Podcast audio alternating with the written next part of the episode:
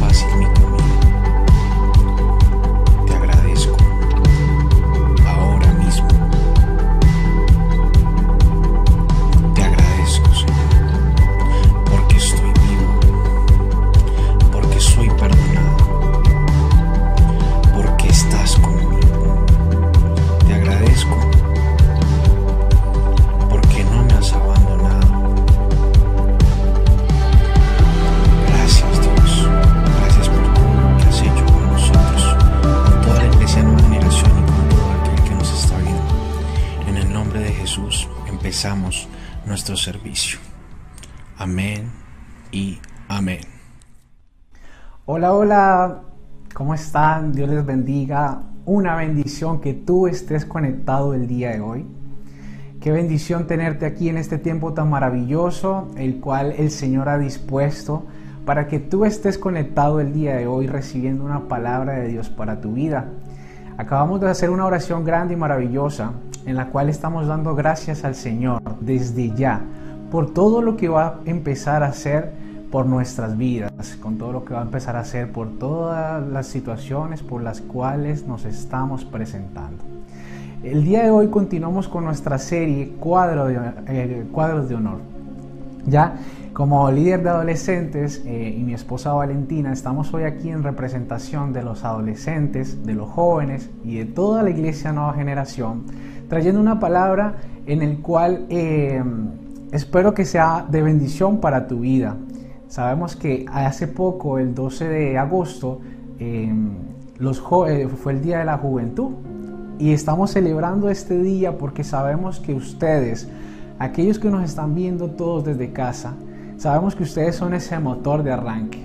Veía ayer en la iglesia cuando estábamos todos siendo parte de la reconstrucción de muro, estaba muy contento porque veía parte del equipo de adolescentes y de jóvenes siendo parte de, este proceso tan bonito y tan hermoso, el cual es embellecer la iglesia, empezar a poner esos retoques. Por ahí unos amanecieron hoy y me decían, no doy más, este, me duele todo el cuerpo. Bueno, es parte del proceso, pero sabemos que la recompensa va a ser eh, mayor cuando veamos y estemos otra vez en nuestro templo glorificando el nombre del Señor. El día de hoy quiero eh, traerte una palabra de parte de Dios. Y para ello quiero que me acompañes a Eclesiastés 11:9. Dice lo siguiente: Gente joven, la juventud es hermosa, disfruten de cada momento de ella, hagan todo lo que quieran hacer, no se pierdan nada, pero recuerden que tendrán que rendirle cuenta a Dios de cada cosa que hagan. Y con esto quiero traer el tema hoy que vas a decir, oye David, me estás trayendo un versículo, pero me estás diciendo que puedo hacer todo lo que quiero, pero a la final me vas a, terminar eh, dando cuentas de, me Dios me va a pedir cuentas de todo lo que yo hago. Y bueno, realmente para eso estamos hoy aquí. Vas a decir, David, debes estar bromeando. Y yo te digo el día de hoy, a lo mejor este versículo es contradictorio, este versículo es contradictorio cuando lo estás, eh, eh, lo estás escuchando, pero todo tiene un gran significado. ¿Ya? Voy a traerte hoy la historia que se llama Sacrificarme yo. Sacrificarme yo.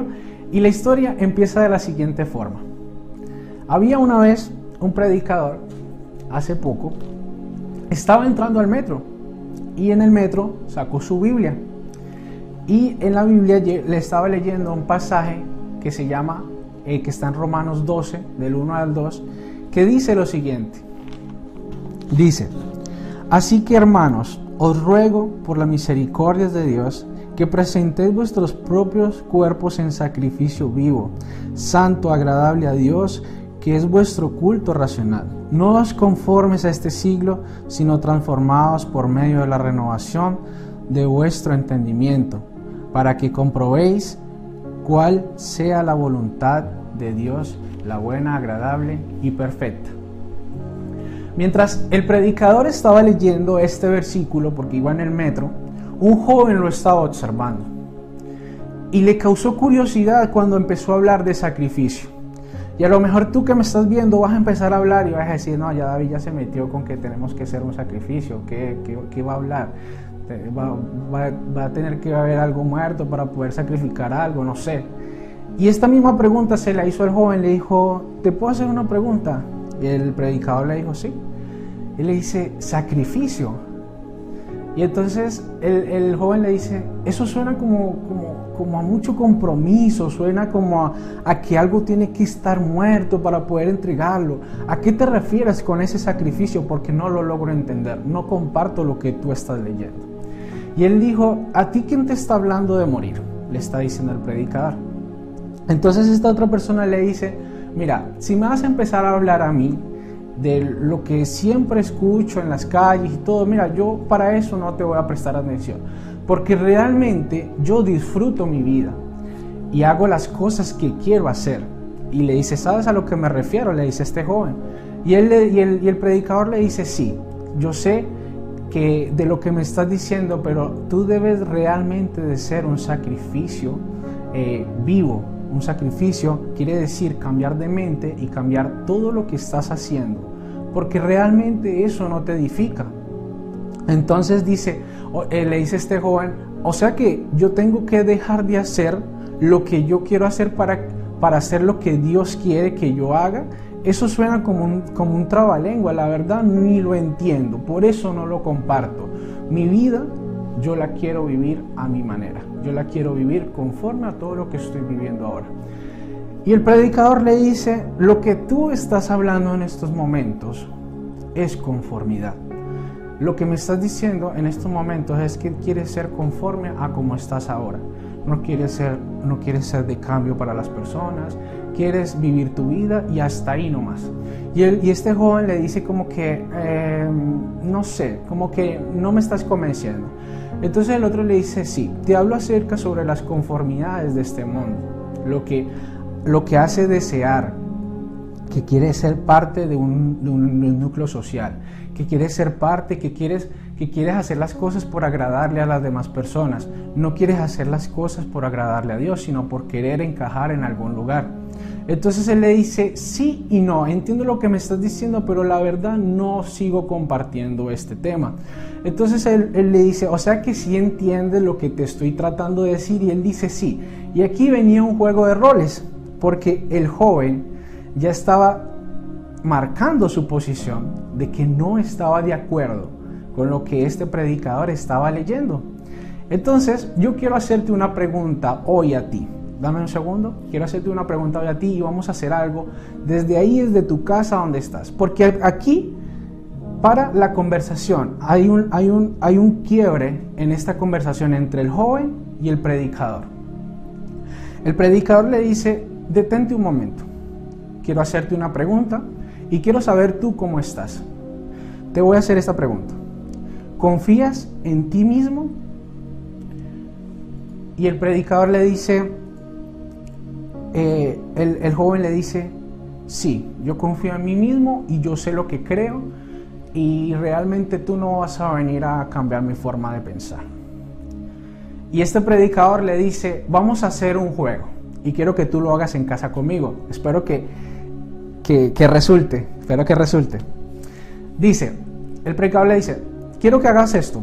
Deletrea la palabra salto. El joven empieza a deletrear y le pregunta, ¿qué haces cuando llegas a la luz verde? Y el joven se queda así pensando y, a la primera le dice, eh, es, le letrea S-A-L-T-O y le pregunta, eh, ¿qué haces cuando llegas a luz verde? Y este joven le responde, pero sigue otra pregunta, que es la que más me gusta, y dice, deletrea la palabra meche. Ahí es donde ustedes están en casa, quiero que ustedes deletreen la palabra meche. Y ahí mismo, después de que deletreen la palabra leche, quiero que me respondan qué toman las vacas. Bueno, entonces volvamos al juego. Dice lo siguiente, el predicador estaba recibiendo las respuestas de este joven y en la primera el joven dijo, me detengo. Y en la segunda respondió que las vacas tomaban leche. Y el predicador le dijo, mira, te has equivocado, porque realmente cuando tú llegas a luz verde, tú lo que haces es avanzar. Y cuando te pregunto que, ¿qué toman las vacas? Las vacas no toman leche, las vacas toman agua este joven empezó a, derribarse todos sus argumentos, porque le había hecho estas preguntas y había quedado eh, en stop, quedó en stand-by, así decimos en Colombia, quedó así, como, como perplejo de no saber qué responder. Y el predicador le dice lo siguiente, mira, lo que te acaba de pasar a ti es lo siguiente que dice en Proverbios 28, 26.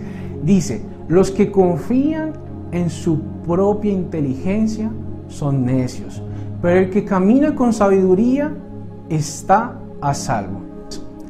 Estamos en la historia en la cual eh, este joven, al ver, eh, al ver que, que este predicador estaba hablándole con amor y le estaba diciendo, mira, aquello que tú estás pensando, aquel argumento que tú tienes en tu vida, yo te acabo de demostrar que te hice estas preguntas y tú respondiste equivocadamente porque te pedí que deletrearas unas letras asociadas a la pregunta que te iba a hacer.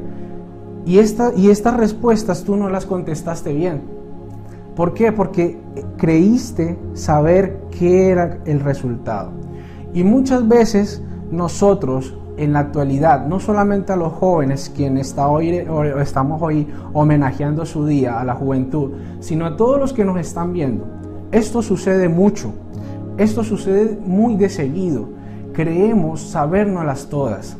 Creemos que es lo que yo diga, que es lo que yo haga, pero no estamos permitiéndole al Espíritu Santo de Dios que venga a transformar ahí en nuestras vidas y decir, Señor, reconozco que no me las sé todas. No me las sé todas porque con esto que te estoy demostrando y en la conversación que estaba teniendo este joven con el predicador, eh, sus argumentos habían caído y él hacía otra comparación, él hacía otra comparación y le decía, eh, este joven le hace la pregunta y le dice, bueno, pero yo no creo, o sea, no creo tanto en lo que me estás diciendo porque yo lo he escuchado, pero, o sea, ¿cómo sé que existe Dios?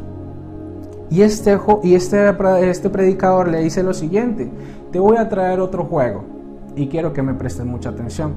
¿Ves ese edificio? Y van pasando en el metro, ¿ves ese edificio que va ahí? Míralo, míralo. ¿Lo ves? Sí. Bueno, el, que haya un edificio ahí comprueba que hubo un arquitecto. ¿Cuál es el arquitecto? Le preguntó el predicador y él dijo, no lo sé. Y él le dice, pero tú sabes que hubo alguien que diseñó el plano y, y, hubieron constructores quienes estuvieron trabajando para que ese edificio estuviera ahí.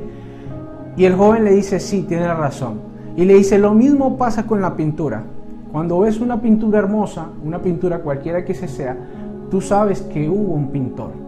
Por ende, hubo alguien que creó esa pintura, hubo alguien que la pintó, la diseñó, la organizó para que se viera ahí. Por ende, como sabes que para que haya un edificio tiene que haber un arquitecto y para que haya una pintura tiene que haber un pintor. Asimismo, para la creación tiene que haber un creador. ¡Wow! Este joven, cuando escuchó esto, empezó a prestar atención y a decir, realmente estoy equivocado. Y, y, entonces le dice, entonces se supone que yo no me debo conformar a lo que hay en este mundo, es muy difícil hacerlo. Es muy difícil esa batalla que yo tengo en que mis amigos están haciendo cosas y yo quiero encajar ahí. O está tal tendencia y yo quiero hacerlo. O en un círculo social yo quiero pertenecer porque me siento aislado y no sé qué debo hacer para entrar ahí. A lo mejor me estoy amoldando a, este sistema. ¿Sabes a lo que me refiero? Le decía al adolescente, este joven. Y el predicador le dice, sí, mira, yo tengo el mismo problema. Y el joven le dice, ¿tú también? Y le dice, sí, mira, este mundo nos empuja fuertemente a todos y nos anima a, a ser parte y a conformarnos a, lo, a este mundo. Nos, no, nos deja escapatoria y empieza a, generarlos, a generar que nosotros vamos, eh, sentamos la presión y empecemos a estar en círculos que no nos edifican. Pero este joven le dice, o sea que debo ser transformado. Eso es una palabra muy elegante, eso es, eso es algo que no, que no, que no me cabe en, mi entendimiento. Y, y este, este predicador le dice, sí, Dios quiere que cambiemos, Dios quiere que pongamos todas eh, nuestras fuerzas en ello, que podamos cambiar, podamos llevar una vida en rectitud y ser un sacrificio vivo para Él. Y Él le dice, entonces tengo que hacer la voluntad de Dios. Dios quiere que nosotros seamos sacrificios vivos, le pregunta este joven. Y el predicador le responde y le dice, sí, realmente es el sacrificio que es aceptable para Dios. Este joven, al verse confrontado, al ver que sus argumentos habían sido derribados y al encontrar la verdad, le dice, yo realmente quiero ser un sacrificio aceptable para Dios. Y este predicador le dice, entonces lo harás. Y este joven llega a decir, sí, lo haré. Con esto quiero llevarte a una reflexión. A veces somos tercos. A veces eh, queremos una libertad disfrazada. A veces queremos permitir que o hacer cosas que sabemos que no le agradan a Dios, las seguimos haciendo y como dicen aquí en Chile, o me, miran como dice, pasar piola, que es como que hago la cosa, pero hago como que, como que no estoy ahí, y sigo ahí, y sigo ahí, y sigo, y sigo em, metiéndome en un abismo, y sigo tratando de llevar las cosas como yo quiero, pero a la final voy a un abismo. Quiero traerte estas siguientes eh, reflexiones. Dice, lo siguiente, la número uno, estoy liberado para hacer todo lo que yo quiero, pero conforme a la voluntad de Dios. Aquí me vas a decir, oye, pero ¿qué debo hacer? Yo le digo, eh, entonces dice, la libertad, tú puedes ser libre de hacer todo lo que quieres. Tú puedes ser libre de tomar decisiones, pero esta libertad viene conforme a la voluntad de Dios. Otra frase que traigo el día de hoy es la siguiente, dice, si estoy desalineado con la voluntad de Dios, todo lo que hagas será en vano y no producirá perdón y producirá dolor en vez de alegría. Todo lo que estamos haciendo, si, si, si queremos que sean por nuestra fuerza, si queremos que la vanidad esté adelante, si queremos poner cosas por delante, lo único que vamos a tener es un resultado de dolor, no de alegría, porque eh, eh, dice que si estamos desalineados del propósito y la voluntad de Dios, vamos a llevar golpes con la vida. Vamos a llevar muchos golpes. Seguimos con la otra frase que dice lo siguiente, disfruta para que tu vida sea una vida productiva. Joven, aquella persona que me estás viendo ahí, tú que estás en tu casa. Deja de procrastinar el tiempo que Dios te ha dado. Deja, ah, valora cada momento y cada segundo que Dios te da a ti para que le agrades a Él, que seas ese sacrificio vivo, que sea esa entrega con amor, diciéndote, Señor, sí, reconozco que realmente no puedo solo, reconozco que estoy desorientado, creí que tenía un argumento y todo mi argumento hoy se ha caído. Una vida productiva, lleva una vida productiva para disfrutar, disfruta que tu vida sea una vida llena plena. Seguimos con la siguiente frase que dice, permite que todo lo que hagas tenga sentido. Yo no sé a cuánto les ha pasado, a mí me pasaba antes de estar en los caminos del Señor, que yo llegaba, me pasaba en el estudio y me pasaba en el trabajo. Me levantaba, me bañaba, desayunaba, me iba a estudiar, volvía a mi casa, no hacía nada, me esperaba que se acabara el día, perdía el tiempo, redes sociales, eh, internet, anochecía, me levantaba, me cepillaba, me bañaba, iba a colegio, no hacía nada, se terminaba el día y era una rutina, al igual que el trabajo, me levantaba, me bañaba, me preparaba, iba al trabajo, iba a hacer mis tareas asignadas, después se terminaba la jornada laboral, volvía a la casa, no hacía nada, pero sentía que no, y era así, como andando, sin, un rumbo, Tenía, era para allá y para acá, era para allá y para acá y no sabía qué hacer con mi vida, no le encontraba un propósito. Y creía que podía llenar esos espacios con cosas que no me edificaban con cosas que no le agradaban a Dios. Pero luego comprendí que todo lo que yo haga tengo que tenerle un sentido. Todo lo que empecemos a hacer tiene que tener un sentido. Ahora quiero hacerte esta última pregunta. ¿Quieres realmente ser un sacrificio vivo para Dios? El día de hoy he traído esta pequeña historia porque hace un tiempo me vi una película de un joven que estaba pasando unos momentos no muy buenos. Pero antes de pasar esos momentos no muy buenos, este joven componía música. Componía música y, le iba muy bien y tenía mucho éxito y, y, empezó a hacer cosas grandes, empezó a tener premios, empezó a... Realmente tenía mucho éxito en lo que hacía. Le llegó esta noticia que era muy lamentable para su salud. Y este joven decía lo siguiente, que a veces se desanimaba al principio porque llegó una situación en la cual a lo mejor no se la esperaba. A lo mejor no se esperaba que esta, que esta, que esta noticia que recibió eh, le fuera a afectar tanto su vida y a su familia. Pero este joven permitió que ese evento eh, lo utilizara a su favor y empezó a hacer cosas que no había hecho antes. Empezó a andar en propósito, empezó a hacer las cosas conforme le agradaban a Dios.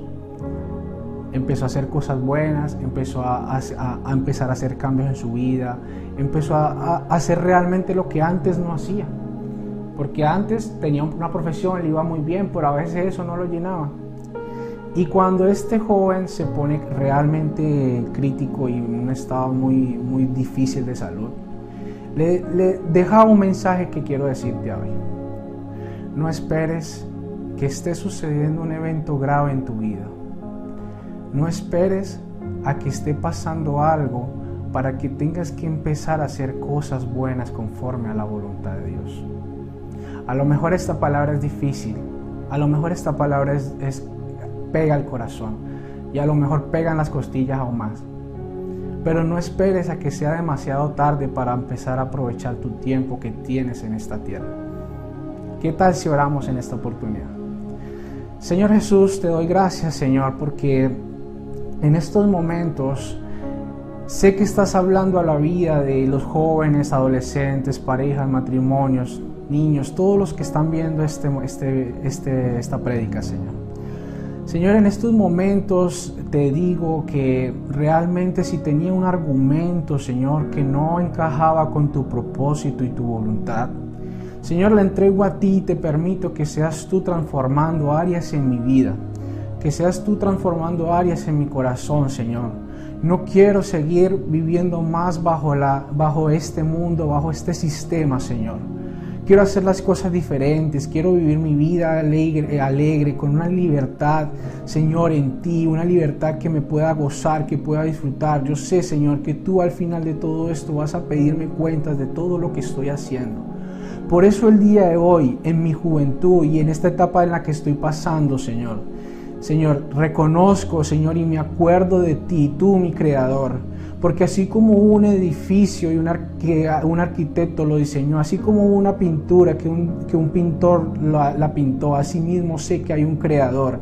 Y ese creador eres tú, Dios Padre Todopoderoso. En esta, en esta tarde, Señor, entrego mi vida a ti. Y si he tenido un argumento en el cual no quiero dar ese paso, no quiero permitir que, quiero, quiero seguir conforme a como estoy viviendo, Señor, te pido que seas tú transformando áreas en mi vida. Quita lo que tengas que quitar. Mueve lo que tengas que mover, Señor. Pero el día de hoy te quiero agradar a ti. El día de hoy quiero hacer tu voluntad. El día de hoy quiero ser un sacrificio vivo para ti. No quiero que sea demasiado tarde para tomar buenas decisiones. El día de hoy, Señor, me entrego a ti, Señor. Quiero, quiero agradarte a ti. Quiero ser ese perfume, Señor, que te deleita oler, Señor. Quiero ser esa persona, Señor, que te agrada a ti, Señor.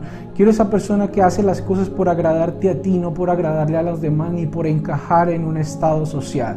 Señor, te permito, te pido que seas tú, Señor, transformando áreas en mi vida. Te pido que seas tú morando en, mi espíritu, Señor. Te pido que, sea, que seas tú, Señor, quien me dirija cada paso a paso que estoy dando, Señor.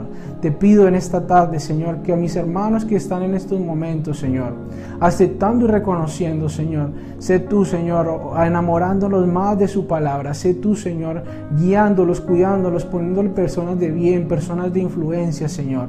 Señor, permite esos eventos, esos espacios para que muchas juventudes, para que toda la iglesia nueva generación empiece a tomar decisiones que tiene que tomar ahora. En el nombre poderoso de Jesús. Amén y amén. Bueno, el día de hoy traímos esta palabra de parte de Dios para sus vidas. No esperen que sea demasiado tarde para empezar a hacer cosas que realmente tienen sentido. Agradémosle, a Dios con nuestros actos, con nuestras decisiones. Aquello que no estamos haciendo bien, es momento de tomar la decisión. Quien te habla hoy, Jesús David Mejía, tu servidor, un, un amigo para ti. Espero que haya sido una palabra de edificación para tu vida.